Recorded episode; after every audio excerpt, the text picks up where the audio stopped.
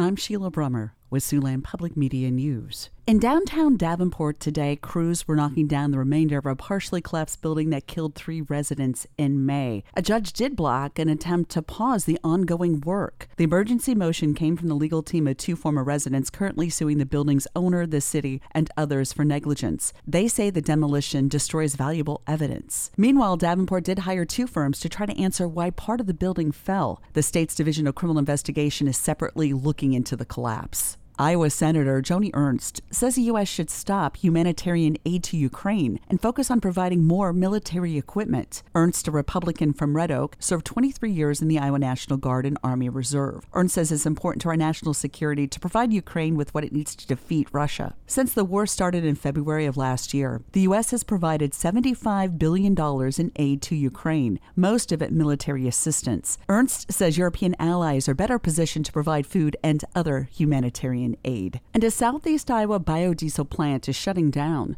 The Iowa Capital Dispatch reports managers of the W2 Fuel biodiesel plant in Crawfordsville have notified the state that the plant is closing. The federal tax credit for biodiesel production is worth a dollar per gallon, but the debt deal Congress and the president just agreed to would end that credit on December 31st of next year. W2 Fuel needed to buy new equipment to test for carbon emissions from its Southeast Iowa plant. But company executives say the investment probably wouldn't pay off if the biodiesel credit ends. There are 10 other plants in Iowa producing biodiesel. An annual report on child well being has ranked Iowa sixth in the nation.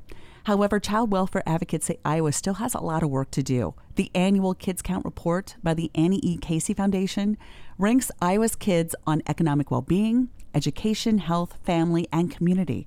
The state ranked near the top nationally in areas like the number of high schoolers graduating on time and the number of kids who are not living in households with a high cost burden. Anne Discher is the executive director of Common Good Iowa. She says Iowa has a lot of room for improvement in other areas. One of those is teen birth rate, where we rank 23rd.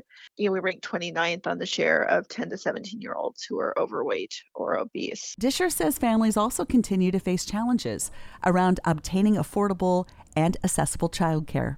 14% of Iowa children birth to five had a family member in 20 and 21 who either quit changed or refused a job because of problems with childcare. The Kids Count report ranked Iowa third in the category of economic well being, ninth for education, 11th for health, and ninth for family and community.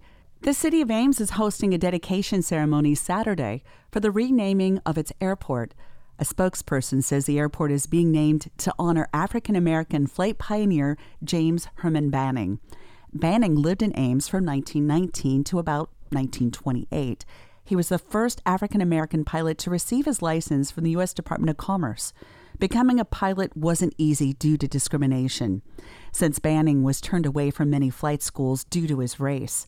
He eventually found a flight teacher and went on to become the first African American pilot to fly across the United States. His great nephew, Christopher Hart, will speak at the dedication ceremony on Saturday in Ames. Hart served as the 13th chairman of the National Transportation Safety Board. Banning attended Iowa State University for one year and named a plane he flew Miss Ames. Banning died at the age of 34 in 1933 as a passenger in a plane that crashed during an air show. Banning wasn't allowed to be a pilot during the event because he was black. And a Northwest Iowa community of about 1,000 people will celebrate the 150th anniversary of its founding this weekend. Events in Aurelia will start on Friday afternoon, and a parade will be held on Saturday. The city of Aurelia was named for the daughter of a man who owned the Illinois Central Railroad. For Siouxland Public Media News, I'm Sheila Brummer.